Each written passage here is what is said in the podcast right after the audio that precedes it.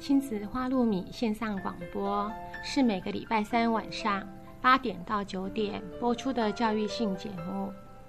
亲子花露米这个节目是每个礼拜三依次由帮助高功能自闭与雅斯伯格脸书版主花妈卓慧珠和与您身心诊所儿童青少年精神科专科吴幼幼医师，还有国中特教老师曲俊芳老师。以及王义忠心理治疗所的王义忠临床心理师联合主持。这个节目是从家长、医师、特殊教育老师、心理师的角度来探讨就医、就学、就养、就业的教育性节目。欢迎您的收听，也欢迎您持续加入我们脸书粉丝页的讨论哦。嗯，各位听众朋友，大家晚安。欢迎大家再次来到青石花露米的节目，我是主持人曲俊芳。呃，我想今天是一个非常特别的日子，在各位听众朋友收听的时候，今天是我们的十月十日，也就是我们的国庆日。那我觉得对这个节目，还有我参与这个节目的过程是非常有意义的。那这是我们大概在这个阶段最后一次的一个，呃，我我个人主持部分最后一次的节目。那我今天特别邀请到一个我非常敬重，慈目前在慈济新店医院服务的吴新志吴医师，因为我我想为什么特别要这样跟大家介绍？因为吴医师在我学习特教的路上，呃，学习怎么样跟不同的医疗观点或是不同的专业观点合作，那去加强自己在对孩子的服务上的一个专业。我想他有很多的重要的提醒，那我我有很多很重要的学习。那先请吴医师跟大家问候一下。好，呃，各位听众大家晚安。呃，我是吴心之医师。刚刚曲老师提到“敬重”这两个字，我觉得有一点承受不住。呃，应该是说，呃，在接触从医疗接触到教育的过程当中，我觉得，呃，认识曲老师也是我个人的荣幸。那嗯，原则上，我们都非常希望能够把呃小朋友的生活，包括医疗跟教育这一块，能够做有很适当的连接。那我个人在就参与特教呃建辅会一段时间，蛮长一段时间，然后呃自己有自己的一个呃心路历程跟想法。那如果可以的话，可以跟大家分享，觉得非常荣幸。好，先谢谢吴医师初步的介绍。那呃，因为吴医师的科别在我们的早疗或是特教服务的对象里头，其实是另外除了精神医疗方面，另外一个很重要的一个大众就是我们的复健科。那我想先请吴医师从您自己在职业的过程里头，您大概的一个经历，还有怎么样去跟这个早疗或是。呃，教育上去做衔接的一个经验，跟大家做一个分享。您自己的一个经历背景，跟大家做一个简单的说明。好，呃，我我先再描述一下我自己在早疗里面的一个嗯一个行医的历程然后呃，早期我们在复健科在介入早疗，其实都是在比较是呃专注专注在嗯脑性麻痹哦。或者是小儿麻痹这样比较肢体障碍的小朋友，那大概就是在民国八十几年之后，我们开始政府开始推动早疗，那所以妇健科开始呃去接触更多有早疗相关的一个小朋友，嗯，对，那呃我自己个人从妇健科独立运作去看小朋友之，然后再走到呃早疗跟其他科。一起合作去看小朋友，然后一起合作去处理小朋友的问题。那再后来又接入接触到，因为参加了建辅会，然后又接触到教育的一些专业人，呃，教授或是老师。呃，我觉得这在我的嗯整个过程里面，我逐渐的去扩大我自己的一个视野，然后也把逐渐的去。去嗯，去不不见得说是修正，就不逐渐的把自己的治疗的理念和重点，慢慢的有自己的想法。嗯对，那我觉得呃，从早期我们的早疗，希望把小孩子的呃弱势能够去提升到能够尽量提升的这个概念，然后从早期我们治疗是呃，比如说物理治疗、职能治疗、语言治疗是分开这样的治疗，是一直到目前，我们现在会希望小孩子，我们用整体的呃一个全人的观点来去看小朋友的时候。我们会希望说，小孩子的不管是治疗或是教育，其实是一个融合性的。那我们要去培养的，呃，如果以长期的观点，小孩子长期成长的观点来看，我会认为小孩子的，呃，治疗重点应该是在培养他们学习的能力，是是，还有他们学习的一个呃习惯的培养，嗯哼，因为这个才是长期之计，最重要的，对，而不是说只是在。呃，某个程度上面去补助小孩子现在目前跟不上的地方。对，我我我自己一直有一个想象跟比喻啦，就是我会觉得附件这个科别跟在在医疗系统里面，跟特殊教育在教育整个大的系统里头，其实有一些类似的点。对，没错。我觉得第一个是我们去服务的孩子，都是通常是在这个族群里面可能最不被受到重视的孩子，就呃一个对象，然后可能是最弱势、最困难的。那另外一个部分是因为它并不是一个特定的族群，不像譬如说心脏科，它可能就是针对专攻这个器官跟它相关的一些问题，或是在学校里头，我数学科老师，我就是专教数学相关的一些知识，哈。但是特教它可能要处理的跟附件其实很类似，就是它都是一个全人的东西，它不可能只看单一的一个科目或是面向，嗯，所以它会让人家感觉到不见得是一个好像特定的某个专业的类类别，可是他必须透过整合这些专业，然后去服务孩子，甚至服务他的家庭，对对。那我觉得这是我第一个自己觉得这两个科别很重要的一个连接性。是。那第二个是我我觉得在发展过程上，我们自己都是先从最明显的生理的障碍，啊，包括譬如说视视障的孩子、听障的孩子、肢体障碍的孩子开始服务。对。到这几年之。才开始慢慢，其实我们会越来越重视所谓的隐性障碍的孩子，是那包括有一些边缘智能问题的孩子，哈，智力上不是那么足够，或是文化上有一些不利的，那包括像语言障碍啦，好，甚至像我们现在最常看到就是自闭症这个族群里头。很不容易被辨识出来的那种呃亚斯伯格症候群的孩子，或是说像一些注意力缺陷过动症的一些情绪行为问题的孩子，所以我们都是走的历程上，我自己会觉得有一些类似。是，那其实我就蛮想要请吴医师再再跟我们分享，就是说您在行医的过程，因为我刚刚听到您会说，就是过去好像我们会重视一个是怎么样去强调孩子弱势的一个补救，嗯，可是现在您会。转向说，哎，怎么样去让孩子有学习的能力、生活的能力，是一个可以在应用在各个面向的。那您是怎么样去转换这样的一个一个想法跟考量？我先想一想。哎，我会觉得在，甚至到现在，我们很多早疗的观点都会认为说，呃，他跟普通就是 regular 的。所谓的一般的小孩子，到底拉了多少？拉很多，我们就开始要去注意去补强它。那可是我慢慢的会去觉得，其实不只是呃不不不管是一般的儿童，或者是所谓的迟缓的儿童，呃，其实他们的学习历程是一辈子的事情。那所以我觉得会慢慢的去转向，呃，因为每个人学习的历程。或者是说学习的跟学习的速度是不同的，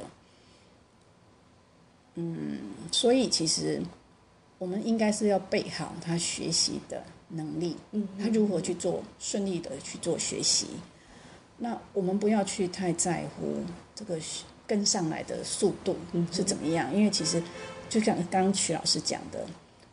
呃，特教有一些观点跟附件相。观点很相关的、很相似的地方，就是，呃，特教其实就是尊重个人的差异。是，我们用个人的观点、个人的速度，小朋友，我们尊重小朋友自己学习的速度。他其实按照他自己的速度，他还是今年会比去年好，嗯明年会比今年好。是是，如果用这样的观点来看的话，其实我们就不会这么在意的那个差距的问题，而是我如果让小孩子是可以永远去能够去做最好、最有效的学习，那才是我觉得这才是我们的重点。所以我常常会呃跟我的家长讲一件事情。你期望你的小孩子，你你希望你的小孩子未来是什么样的样子？那所以，如果说我们希望他未来能够生活独立，能够甚至有一个嗯不错的职业，或者是说啊，就是至少他要能够照顾自己、养活自己，那我这当中我要帮他储备什么样子的能力？好，那这个就可是这个那个这个能力就不是只有所谓的知识上面的能力，是。或是某一些动作上面的能力，他的动作技巧要到什么样子的程度，他就可以自己好照顾好自己，他就可以嗯能够能够去适应社会。是是，那我不希不希我不用每个小孩子都可以投球投得很好，丢球丢得很好，跑跳很好，他才能够适应社会。嗯所以如果以这个观点来看，嗯，有一些呃孩子没有办法，因为天生的能力不足的地方，没有办法去做到一个很高深的或是很高比较困难的这个这个能力的时候，我们是不是还要这么样的去在乎他？好，我一直觉得呃呃。附件其实现在最近的观点，或者说整个医疗界的观点，其实现在已经进入所谓的 ICF 的阶段。好、所谓的 ICF 就是说我其实是要看小朋友，呃，不只是小朋友，就是说我看一个人他在社会上面的活动参与，到底会受到什么样的因素的影响？我们是经是经由这样的因素分析之后去看，我们可以怎么样的去做介入？是那所以如果说小孩子的能力，呃，他可以顺利的去做学习，可以顺利的慢慢去适应社会、适应适应环境，慢慢的培养出他自己照顾自己、自己监督自己的能力。那其实这个在某程度上面来讲，不管是以医疗来看，或者是以教育来看，其实这个都是一个成功的历程。嗯没错。其实吴医师刚刚在讲的时候，其实我我真的要回应我这两天跟一个孩子互动的经验。那呃，过去一年来，我辅导一个亚斯伯格症的孩子，那他本身同时就是呃有一个特质，就是我们所谓的自负优异的特质。所以他一进国中以来，其实他身边的师长对他有非常高的期待，包括父母也都很希望他可以就是很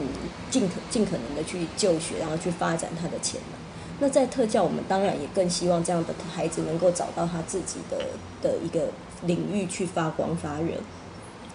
但是这个孩子从进来国中之后，他就对整个国中的生活是非常的排斥。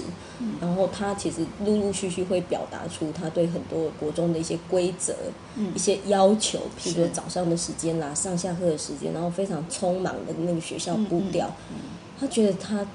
很困难。是。那一直到后来，到他七年级快结束的时候，这个孩子其实已经出现一些拒学的状况。后来，那我们转介他给给给精神科的医师，那也也做了评估，也开始投，就是给他一些药物去治疗。那我想，医师的评估大概就是比较是属于忧郁、焦虑的一个倾向。那过了一个暑假回来，那这个孩子其实。身边的人对他期待当然开始有些修正，嗯嗯，那但是导师还是希望你是一个学生啊，那你就应该要每天按着时间，至少你来上学，嗯，那可能课堂大家就不那么要求。可是这个孩子因为他非常困难，所以他到开刚开学一两天，他非常努力，他也想要有一个全新生活。可是到第三个礼拜、第四个礼拜，其实妈妈就开始打电话告诉我，她真的很开始要崩溃了。对，因为妈妈每天早上为了跟他奋战这件事情，其实非常的劳心劳力啦。哎，因为妈妈自己也在接受一些治疗。嗯嗯。那昨天就很特别，就是我们刚好有课堂上比较空，我就跟孩子直接约在外面，跟他一起用一个午餐，然后跟他谈。那他也把这样的事情，从本来一个很愤怒，然后一个很。很对整个世界很不满的那个情绪，他开始讲出他这些困难的点。嗯嗯那他也说，这对他来讲，这个真的很困难。别人的扣打可能是一个礼拜五天，好准时上学，然后休息两天。可是对他来讲，就是三天，他可可能就受不了。嗯嗯嗯。那其实我真的后来我自己没有那么在意，说你到底要来学校几天，你的功课到底哪一科要考到几分，做到什么程度，你上课要遵守哪一些规则。我我只有跟他有一个一个约定，我也请他回去思考，你能不能找到你生活的节奏？因为当我们一方面说他是一个特殊的孩子，可是我们又没有办法接受他在适应这个大环境的这些知识化的一些规约约定的时候是有困难的。那其实我们又一方面否定他这个特殊性，对，所以我我跟他说，你就去找到你的节奏，但是我期待的是孩子能够跟家庭有一个平衡，有一个协调。嘿，因为我觉得这个是他未来一生的事情。也许他真的不可能从事一个公务人员啦，一个比较制式的上班生活。是。可是如果他可以在未来的生活里面找到这样的节奏，不会为这些所苦，然后他能够过一个很好的人生。嗯。我会觉得这对这个孩子一生是更重要的。对。其实君老师刚刚在提这个事情，我想到我之前在订呃慈济医院。台北慈济医院的呃儿童发展中心的一个愿景的时候，我那时候定的就是，我希望每个小孩子能够在经过我们的呃所有的疗愈之后，他是能够快乐呃顺利的成长和学习。快乐为什么那么重要？因为其实呃有快乐的身心，其实他才能够很顺利的去做学习。那我们刚刚在提到，就是如何去尊重小孩子的，或者说一个人的个别差异的时候，呃，我觉得其实这当中就有一个很大的重点，就是我们会因为管理方便，好，呃，而去让，嗯，用法律来规定，或是学校的规则来规定，所有的呃规定都是在，其实都是基于我们的管理方便，确实，确实。那可是确实还是有一些人是不能纳入这样的管理的哦。我们再想想，如果呃牛顿的妈妈没有这样的去拯救他，今天怎么会有牛顿？是是。那可是他显然就是一个没有办法按常理去走的一个小孩子哈。当初他还很小的时候，是他也是这样的小孩。那所以，我们如果能够去尊重小孩子，在某个程度上面去尊重他的特质，他先天的气质特质，我们先不管诊断，是。因为我觉得诊断其实就是一个标签，嗯哼，我告诉你说，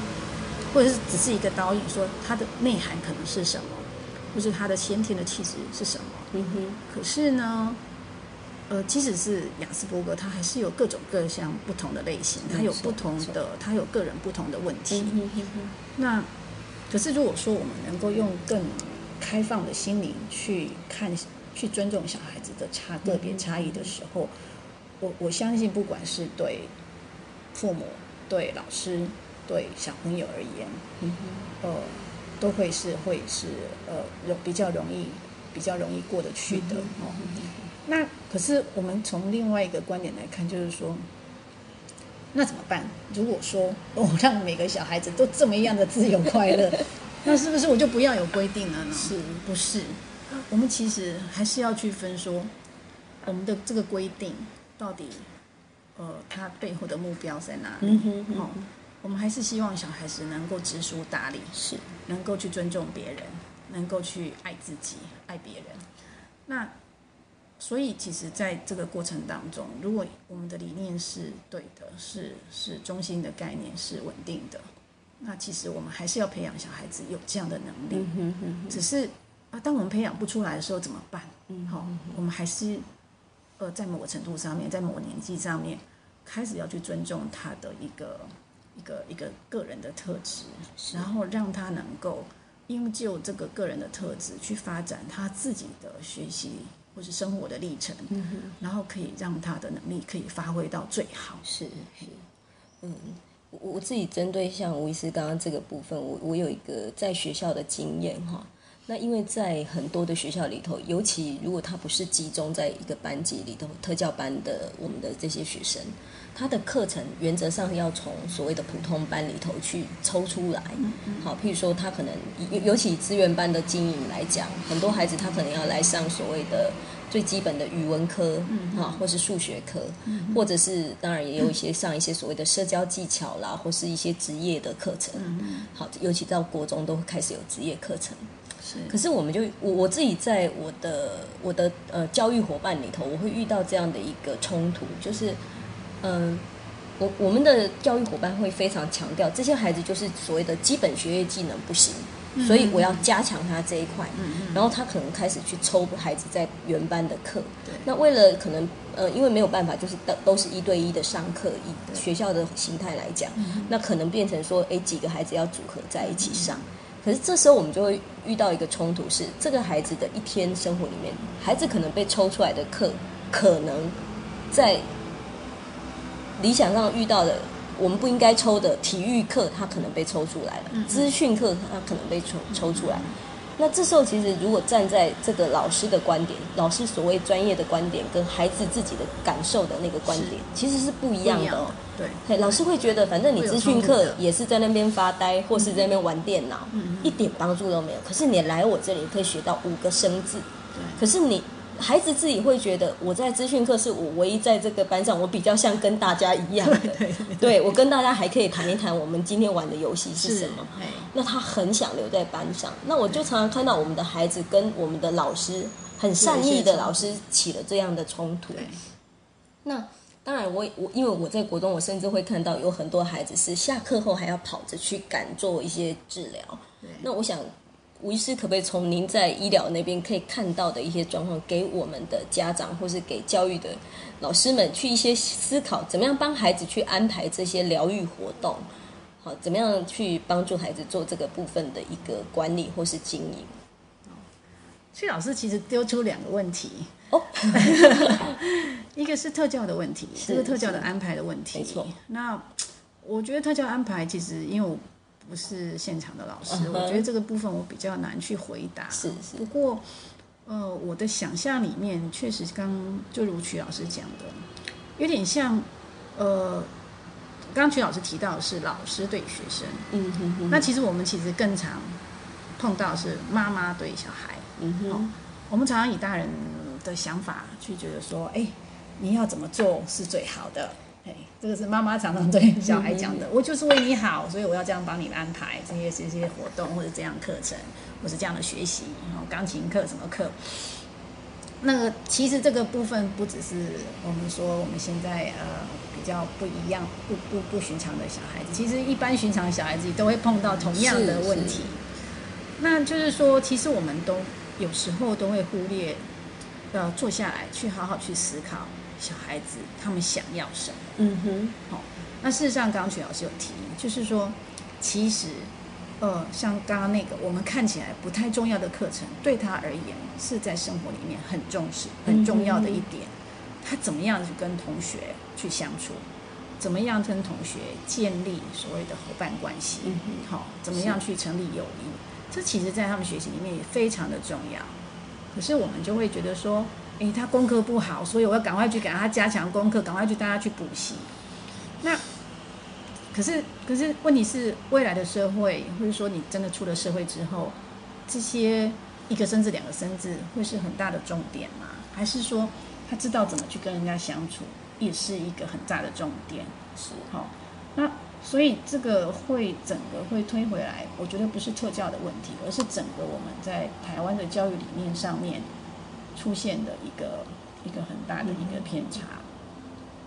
那其实，在一般国教里面，我也会自己认为，呃，在一般国教里面，呃，一一这样子一个大班式的知识性知识性的上课，其实是不利于小孩子的发展的。因为其实是即使是 regular 的小孩，我们说一般的小孩子里面，他们也有个别的差异。没错，那错。差异如果不差异，事实上是可以是可以相当大的。是。那不是我们现在就是把资优的拉出来，哦，所谓的呃智障的拉出来，这样就可以解决那个差异。事实上，智商从一百三二十九分到八十八。八十一分，这个中间的差异其实也相当的大。可是我们的国教里面，其实说实在，一直没有去注意到这一块。我们其实就是切三块。对对对，那所以优秀的小孩子，他还是要缓步来去等待老师去教一些呃比较学习慢的小孩。学习慢的小孩一直努力的在去去去去去追赶，然后一直努力的补习，可是我还是有一点追不上。那其实呃学得快的小孩子，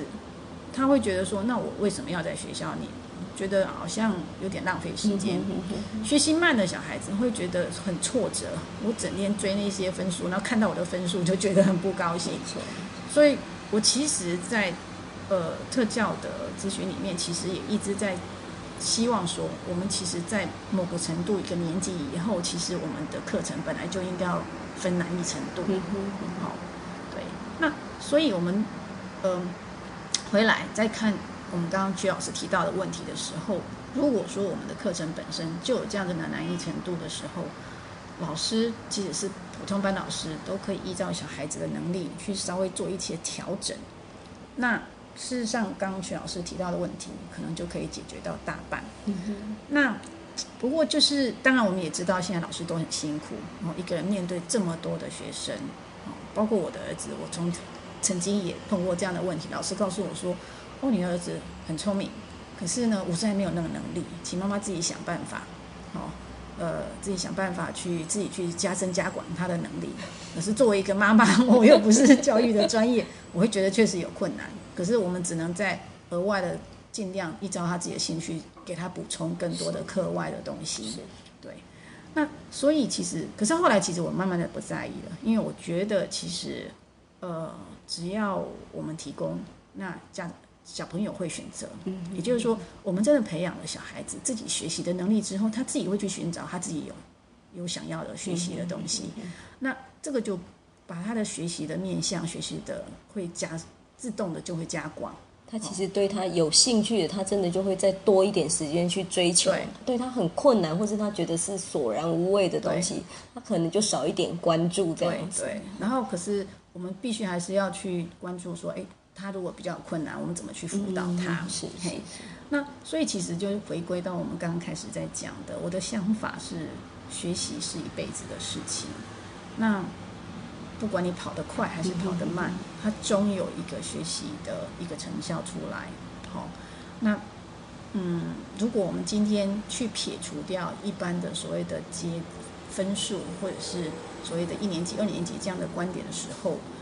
你会发现，其实我的小孩子。就已经按照他自己的步骤在做学习，好，那嗯不会觉得对小孩子来讲不会有挫折，对父母来讲不会有焦虑。我只要 keep on，keep on going，嘿，就是一直走，一直走，不放弃任何一步，然后给他一个空间去给他一个空间，我们一直支持他，其实他自然能力慢慢就会出来。我我要回应一下吴医师，就是。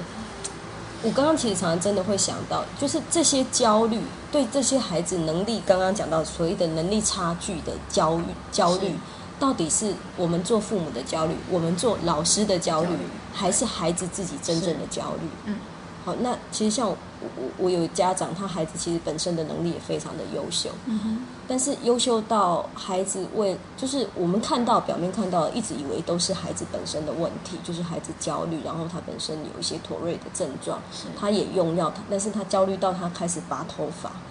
可是当那天妈妈自己来跟我谈的时候，她说啊，这个孩子他第一次面对他人生的断考，然后他数学不会，他作文不会。但是我很纳闷，是因为以我跟老师的访谈了解，大概这个孩子其实他的能力都能够应付目前的这些课程。那在聊到最后，妈妈自己开始表达的是说，因为他的兄弟姐妹里面每一个孩子都很优秀，优秀。嗯，那这个孩子怎么可以？怎么可以松懈下来？他从国小每一天陪着他读书，每一天陪着他完成每一项功课，然后甚至陪着他去争取一些很多，比如说他特殊表现的一些成绩。那我后来跟妈妈说，我们真的要把这个焦虑放下来，因为孩子如果已经做到一定的程度，那其实我们真的不需要再去 push 他。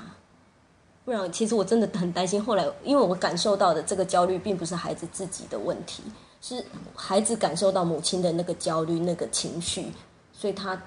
可能没有能力去去处理这样的东西，他自己对自己去做了一些伤害。OK，对我我其实其实是嗯，因为我自己也是个妈妈，嘿，不只是一个意思，我自己也是个妈妈。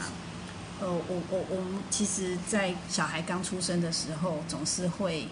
望子成龙、望子成凤、望女成凤，会觉得说，嗯，我的小孩子希望他聪明可爱又伶俐，然后呃，智商一百八，嗯嘿。那可是生出来之后，确实往往会让我们很失望。小孩子脾气不好，小孩子很难带，小孩子能力可能没有我们想象那么的好。我我觉得其实我自己也经过这样子的一个一个挣扎的历程。可是其实我慢慢的去，呃，当然不管是我自己职业上面，因为接触早疗也好，或者是跟我先生在亲子上面的讨论也好，我们其实让嗯慢慢的去发现，小孩子其实他们各有各的特质，嗯哼还有他们自己的兴趣喜好，即使是同一个父母生出来的都不一样，没错，对，所以其实，在我们家，我们就真的不会去做比较，嗯哼，谁的成绩好，谁拿了什么奖，或是怎么样。我们甚至不希望说我们的长辈，嗯，因为某些某一某一个小孩子能力很好，不断的去称赞他，而去忽略到其他的是小孩子。呃，所以我我我觉得其实还是会回归到我们刚刚讲的愿景，我们希望小孩子能够是快乐的。那我们要怎么样提供他快乐的环境？好，呃，这个环境不见得说是用呃成就来去断定，是而是你必须要承认，有很多小孩子其实他很轻易的就可以考上一百分，但是事实上他在过程当中不需要太多的努力。那事实上，这个对他来讲成就并不高，成就感并不高，因为他得来太容易了，是是他也觉得就是这样而已。可是有的小孩子，他其实努力了很久，他可能只能拿到六七十分，可是事实上，在这个过程里面，他非常的认真，非常的努力。那所以，如果我们用成就或者用结果来去断定一个小孩子的，呃，或是一个人的一个一个一个这个价值的时候，你常常就会无形当中就会引发出我们刚刚讲的很多所谓的焦虑，所谓的呃忧郁的情绪。那我们不否认有很多所谓的忧郁和焦虑的气质是他天生的，可是我们知道他的气质不能再用外在的环境再去加强他，是所以加强他只有只有只有呃让他的学习或是他的生活更混乱、更困难，没有好处，一点好处都没有。好、我们反而是说，哎，我们父母做父母的能够去理解小孩子的困难点，小孩子的天生的气质，那我怎么样去协助他去度过这一段？我觉得这很重要。呃，我我常喜欢提到，呃，我自己的同学，嗯我们班上有一位台大一学期的同学，在四五年级的时候，在医科四五年级的时候自杀。好，他在我们班就是永远第一名，就是一个完美主义者。那说实在的，我们会觉得，我们这些同学往前看的时候，会觉得，其实当初的教育环境，甚至老师，甚至家长，都会认为说，哎，他拿第一名是理所当然。他自己不只是刻意要第一名，他连连运动他也要拿第一名。好，那在这个过程当中，没有人去注意到他的情绪，没有人去注意到他心理上面的问题。那其实所有的所有外在的人都不断的去加强，你要拿第一名，你要考一百分，你要考台大医科，不断的在加强之后，其实总是小孩子到后来他没有办法去面对的时候就崩溃。是是，所以其实，呃，我们不否认他先天有这样的气质，可是当我们环境也这样的去加强他的时候，其实你就很容易把他的气气质或特质变成一个病理上面的问题。哦，怎么引发出来的？这个其实是目前来讲，其实是当然没有很大的定论，可是环境的引发这是很重要的重点。没错，对，绝对不是一个单一的因素就可以解析我们看到的问题我。们不否认它先天有它先天的一个因子弱点，嗯哼，然后再加上外面的因子的时候，它就很容易去引发出来。确实哦，那等它引发出来的时候，我们再去后悔，其实已经来不及了。是对，所以即使是聪明的小孩都有他过不去的那一关，即使是呃我们认为他可能知识上面不是很好的小孩子，他也有他情绪过不去的地方。没有错，对，那所以其实我觉得做家长的而言，对我现在来讲，我自己在对我的小孩子的时候，我其实也是用这样的理念去带他们。我觉得尽我自己最大的力气，父母给最好的一个支持，我们去肯定他们在这个过程中的努力。是那结果当然我们也很在意，希望结果可以更好。可是结果不好的时候，我们要回头去看为什么结果不好。这样子的一个来回正向的一个循环之后，我们才能够让小孩子能够勇于去面对我们的环境、我们的挑战，是。哦，不会怕挫折。对，不过刚刚好，我想就回回应吴医师这个部分，我们再回头来看一个相反的角度了哈，就是说，其实我们大家现在也很害怕，就是让孩子快乐的过完他的学习生涯，因为常常我们有一个比较比较遗憾的发现是，他所谓的很快乐，其实到最后是有时候是一个空白。嗯嗯那这个其实，在教育上或是在医疗上，我相信也是我们一个在意的点，就是说对，今天这个孩子，我们看到他有一些困难，或是他有一些特质需要，或是行为需要被处理的时候，需要被被关注的时候，我们可能不，我们绝对不会只是让他完全放手不管。对，嘿，那这时候我们要给什么样的东西，什么样的策略，或是什么样的一个，给他什么样的一个营养成分吧，应该这么说，才能够让他真的帮助他去成长。这个是其实我我自己也很在意的，我相信也是很多家长所呃焦虑不安。好，我今天让孩子很快乐，我不逼他功课，可是如果今天我的孩子遇到一些困难的，他有一些困难的点。我要怎么去帮他突破？我要帮他去安排什么样的疗愈，或是说，好，我只要送他去做了治疗就好吗？还是我可以更进一步去关切？诶，这个治疗活动里面带出来的是什么能力？那他可以应用在生活上的一个什么样的一个事情？那吴医师从复健的角度，你会怎么样跟我们看这样的一个问题？哎，刚刚徐老师有在谈快乐哈，可能就让小孩太快乐，好像就可能没有学习。但是很多家长非常担心的，我让他快乐，然后他每天就给我在那边混日子，哎，甚至他会给他摆烂。OK，好，那所以其实，呃，我我我们我们可以从两个，我我我觉得会有两个想法了哈。一个就是说，好，诶，我们说快乐的学习要注意的是，快乐的这个是形容词，它的基本还是学习这件事情。嗯、是，只是说我在学习的过程当中，我是用比较正向的学习，我维持我正向的情绪，这样是有加强学习的效能。嗯哼哼，好，所以如果说我们我们刚刚有提到，就是说不要用太多的成就结果来去判判定小孩子的努力的过程。那这样子的话，其实基本上小孩子在学习上面，呃，即使有一些压力，这也是可以去承受，我觉得可以去面对的。另外一个就是说，呃，我们刚刚在讲，呃，快乐的真的就没有学习吗？我想应该不是，除非说这个小孩子他就是喜欢快乐的躺在床上，嗯哼哼哼，不然他任何的活动可以带带出他快乐的情绪的活动，运动也好，活动也好，甚至学习也好，都是在不断的学习。在运动的时候，他学习到运动的技巧，可是这个运动可以带快让他快乐。那最重要的是成就感。其实我们在学习的过程当中，很强调的是成就感。嗯哼，这个成就感，我学习这样的技能，我练习之后，我可以做得更好。就像我们打电动，我们打那个那个 Angry Bird，那我练习了很多次之后，哇，我过关了，这个其实就是成就。是，那可是我这个中间练习的是，我怎么样去解决这个过关前的这些困难？嗯我怎么样透过练习当中去学到，哎，我可以这样的去解决，我才可以过关。嗯这个其实就是在做学习。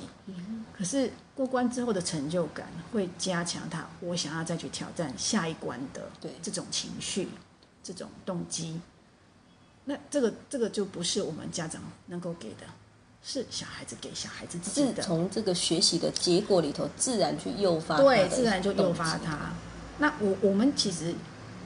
当成为一个家长，我们其实在我会觉得我们在学龄前的阶段，嗯是要协助他去怎么去享受这个学习的过程。嗯我不怕在学习，然后去享受学习的挫折。嗯我不怕失败，我就是能够在挫折当中，我去找寻我失败的原因，重新再来。嗯好，那我觉得这个才是小孩子最需要的，就是未来对他一生最好的一个帮助。那所以学习的东西，这个是看我们怎么去界定学习的内容。嗯那当然，我们会希望小孩子是有目标性的学习，是是所以我们也要教小孩子怎么样去定定我们自己的目标。我们刚刚讲过，小孩子有小小孩子，他们每一个小孩有他们自己的学习的速度。我们定了，依照他的速度定了目标之后，我们往这个方向前进，达到了，哇，大两个都可以拍拍手。嗯那我们我们可以以呃郭冬儿的 郭冬儿为例哈，我非非常多的心理师啊、医师都告诉我们说，哎，郭冬儿他们的注意力比较短，所以我们就学着要去 帮小孩子去呃定好一个比较短期的目标，然后知道让他中间能够有休息的时间。那其实是一样的，就是说，呃，对每个小孩子而言，我们都可以定他一个最好的学习效能的时间，跟这个效这个时间内我们可以达到的一个目标。那个目标对小孩而言不会太过困难，是可以用点力达到的目标，哦，不会太远，也不会太简单。那用点力达到了目标之后，其实带给小孩子就会有成就感。如果完全没有力气就达到目标，其实小孩子成就感也不会太高。可是如果太困难的目标对小孩子达不到，那其实也是会增加他挫折。哦，所以我觉得是我们可以共同去定定他的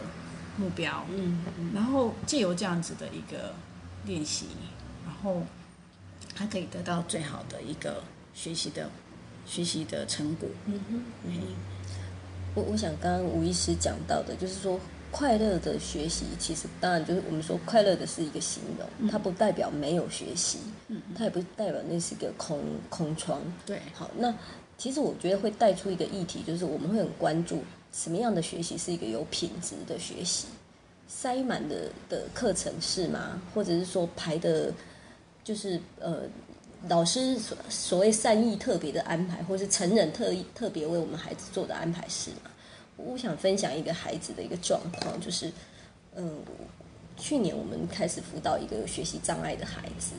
那每一次因为这个孩子他在书写上有一些困难，就是他写不出来一些字，然后甚至就是他如果连打注音符号，他在音韵上都会容易出现问题，就是他没办法选到正确，很难也很难选到正确的字。那所以在考试上，我们帮他做了包括报读啦这样的一个协助。可是我观察到的不是这些这些服务，其实对他的分数上的表现其实是很小、很微小的。但是我在这个孩子考试的过程，我观察到他有一些行为，就是第一个，因为这个孩子非常的瘦小，那他每次在考试的时候，他很焦虑，他就不断的喝水，然后他会抠他的手指甲，那甚至抠到手都有一点点的流血。那甚至有一两次我在监考的时候，这个孩子会哭起来，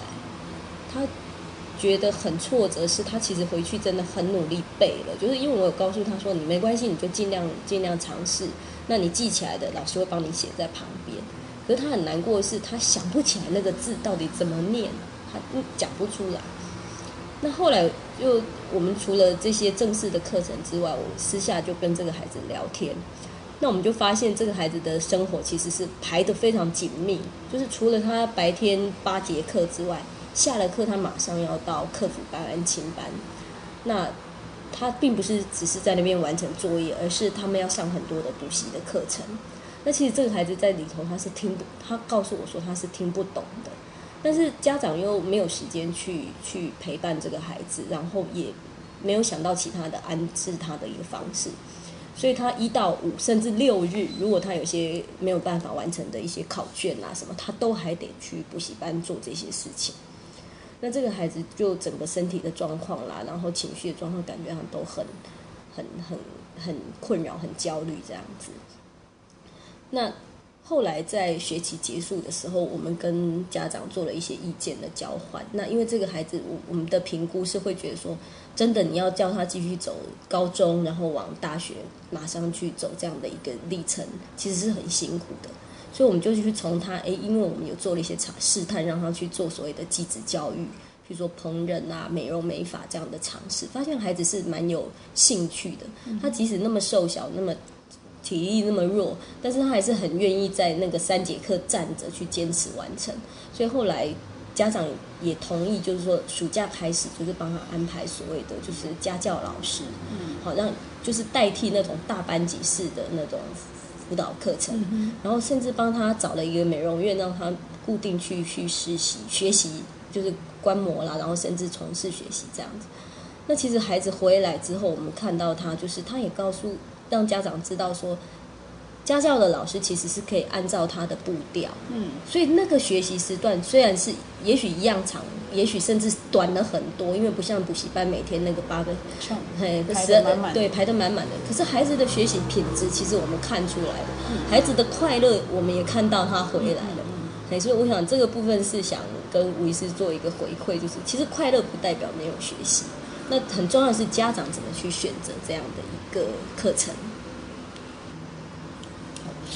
嗯，我回应曲老师的的这个个案，这个这个这个小朋友的状况哈，其实也带给我很多的想法。就是呃，这是为什么我们之前有提到，就是我们在附件，我自己在附件的治疗理念一直有在。在修改的部分，诶，原则上来讲，我们刚有提到，想要尊重，要能够尊，我们要能够尊重小孩子的个别差异，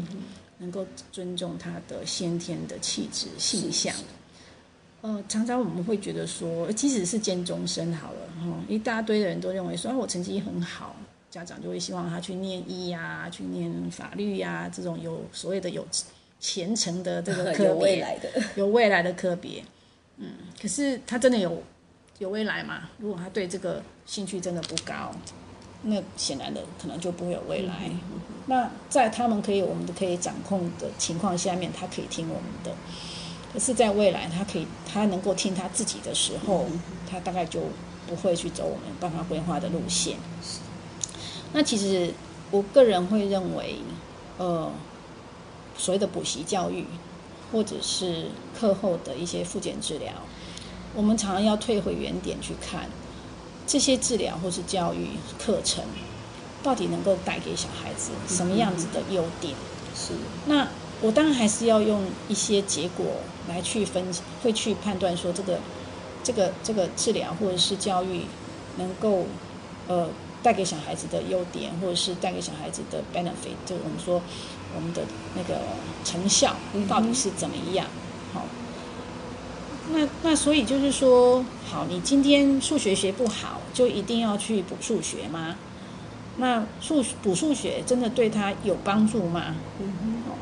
那徐老师有提到啊，这个小孩子他的个别差异大，他没有办法在一般的 regular 所谓的一般的环境下面去大班环境下面去做学习。那其实我们就就就是需要提供他个别差异性的一个一个教育或者是什么样的课程。那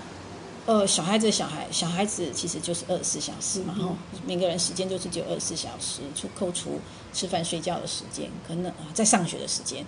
其实他剩下的时间真的只有一点点。没错，没错。可是我们都知道，学习是需要重复的。如果他在不管是他学校以外的时间，剩下一点点课余的时间，他没有办法去跟父母撒撒娇，做一点亲子的交流，呃，没有办法去复习学校给予的课程，没有办法去让他自己消化、吸收，用他自己的速度去消化吸收，那其实你后面给他全部都是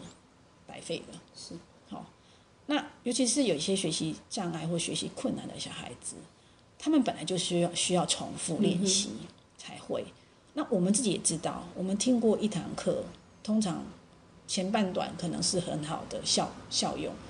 到三十分钟以后，可能慢慢的就已经神不知道飞哪去。其实成人可能都会这样子，我们在听演讲都是这样子。那大家都知道，说我听了一场演讲以后，我大概一个礼拜之后，可能只剩下百分之二十。如果我没有一再重复的去做练习的时候，那个百分之二十可能就百分之二十 一直一直从对慢慢就不见了。那对一个学习比较缓慢的小孩子来讲，那个重复性不够，练习时间不够，其实是对他脑部其实没有办法造成所谓的长期记忆，他就会记不住，他记不住，他明天就今天就会忘了今天学的。就很多家长跟我讲，对很多家长跟我讲说。昨天我把它教会了，今天怎么就又忘了？好，我们都以为他是过动，我们都以为他是，可是你认为他昨天真的教会了吗？不一定哦，是你认为他会，可是事实上他还没有会，因为他还没有自己消化成功。他可能用背的回答你的问题，他可能用知识化的方式来回答你的答案，可是你已经还你以为他会，可是他没有自己消化，没有自己整理过之后。那个东西都不是他自己的，就像我们去听演讲，那个东西不是自己的，他就会流走。好，所以你的呃短期记忆没有办法累积成长期记忆的时候，你常常就会觉得小孩子就忘了，忘了，忘了，嗯好，那就没有成效。所以你填满了它，可是没有成效，哎，那他就在原地踏步。你花了很多钱，花了很多人力，你在马路上面忙着接送。他也忙着在做学习，可是通通都付之 付诸流水。所以，我们到底要怎么样？那你我刚刚讲说重复的练习，可是我的重复练习不是说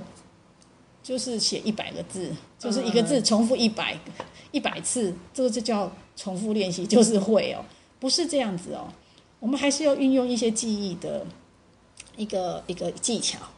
能够让它能够达到最好的一个效能，好。所以我不是说我重复去练习同样一个东西，他不会排球，我就给他拍一百次，他总是会学会。不是啊，我们其实除了学会这个技术之技巧技巧之外，其实还要知道能够应用。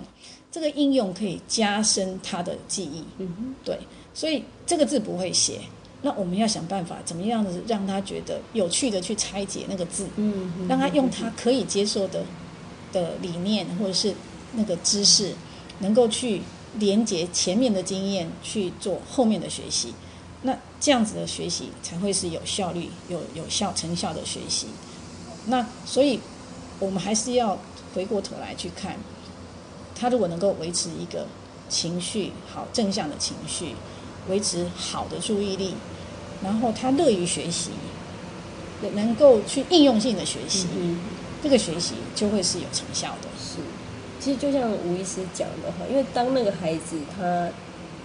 从国小从到七年级、八年级这样，大概八九年的生活里头，他几乎下课都是被安亲班、被客服班包围。其实我相信家长是很关心孩子的，他才会去做这样努力的安排跟投资，因为真的是费用都相当的惊人。对对。但是这样的东西，孩子那个时间他是在那边。转动，但是是一个空转。嗯嗯。那一直到，我想前两个月的体验，对孩子、对家长，他都看到一个不一样的地方，就是虽然他花的时间相对可能只有三分之一、四分之一，嗯，可是那个时间是在有效的活动，而且当孩子跟那些家教老师或是他去美容院从事的活动，是他很关心的问题，他觉得他困难的点。所以那个活动才是真正在有效的在运转，他的脑部才开始真正的学习。对，嘿，那这个也是我想，就像我不知道吴医师您您在早疗这边会看到，我自己有时候参加会议就会看到一个，就是孩子目前进行疗愈的一个状况，然后我就会发现，我们其实很多的家长是非常的用心。那我会看到他今天呃星期一早上在哪一个医院排什么治疗，星期二、星期三、星期四那个 schedule 是非常的呃丰富。但是我相信妈妈或是说父母亲在这个过程，你也要花很多的时间、很多的精力陪伴他啊，去排门诊，然后去等候，然后随时去这个部分。但是我我觉得我我自己也会比较担心的，会不会就像我们的孩子，就是他排满了，但是他没有时间去消化，或是他学到的那个东西到底是不是真正的孩子需要的一个课程，需要去发展出来的一个能力。嗯，对，这这个也是一个很大的问题啊。嗯，我们刚刚讲学习需要重复嘛，哈，所以其实似乎课程排的多，好像不是应该不是个问题。可是，一样的哦，就是说，如果小朋友他其实每一次课程，他接触到的老师不同，给他的东西不同，呃，我说的是内容不同，好，然后老师的要求不同，嗯，好，呃，包括行为规范也不同，对，那其实只有让小孩子更混乱，嗯，好，我们讲我们在讲，呃。怎么塑造一个小孩子行为的时候，就是行为规范的时候，其实常常需要花半年以上的时间。好，尤其是年纪越大，可能那个塑造的时间、需求的时间就越久，因为我们要慢慢的去把他原来的习惯能够慢慢的去除掉。在这个当中，我们一直很强调一点，就是你的呃所有的行为的规范是要一致的。是，可是你不同太多不同的人给他不一致的要求口令的时候。其实很容易让小孩子更为混乱。那所以，我们为什么一直希望说，呃，我们自己我们身为父母，虽然我们好像看起来没有所谓的专业，那可是事实上，专业是可以去学习、可以去培养的。呃，专业其实没有那么高深，它其实有一些部分是就是一个理念、一个架构、一个想法，你只要知道怎么去运用、怎么练习。那事实上可以达到很好的效果的。我们其实，在临床上面可以看到很多父母，他们投入了之后，他的小孩子的状况就更好了。那所以其实，呃，基本上第一个要强调的是，不要太被专业呃有有一个迷失，好，有专业的迷失。对，另外一个就是说，父母总是要担负起自己父母的角色，是嘿。包括怎么样监督，包括你希望怎么样培养你的小孩子，包括你要给他吃喝睡一个安全的环境，包括我们要怎么给他一个快乐的环境，这个其实都是父母的责任。我会认为是父母的责任，对。所以，呃，当你把它填满的时候，父母的角色不见了，其实小孩子的安全感也好，他们的情绪也好，其实你会慢慢看到。老小孩跟你的疏远，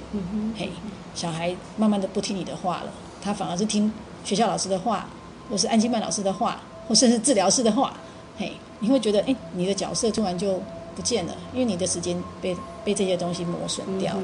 对。可能在面对他的时候，父母就只能就是只能看到孩子哪个治疗哪个动作做得不够好，哪个行为又出了问题，没有办法是用一个亲子之间的那种关系去互动，反而是一个比较像师生之间的那个关系。对，我们还是要强调，就是说小孩子我们希望能够培养出来是能够生活、能够学习的一个人，好，能够适应环境的一个人。所以你只要往那个目标迈进，不管我们中间，嗯。由谁来执行？父母的角色是不能过去去磨灭的，是哈。那所以刚刚曲老师有提到，就是我拍了很多课程，不管是补习班也好，或是复健治疗也好，其实终归会要需要回到我们的目标，是要让小孩子可以，我想就像卢医师说，做一个什么样的人，变成一个什么样的人，对对对。嗯，我我想这几年来，我们在教育的现场或是在早疗的现场，大概应该都会看到一个共同的现象，就是其实很多的家庭家长非常积极的，不但是送孩子去做疗愈，自己也很努力的在学各式各样的方法或是策略，在指导孩子。甚至我相信有很多家长他们的专业的背景或是他们学得的专业，已经可以甚至是不输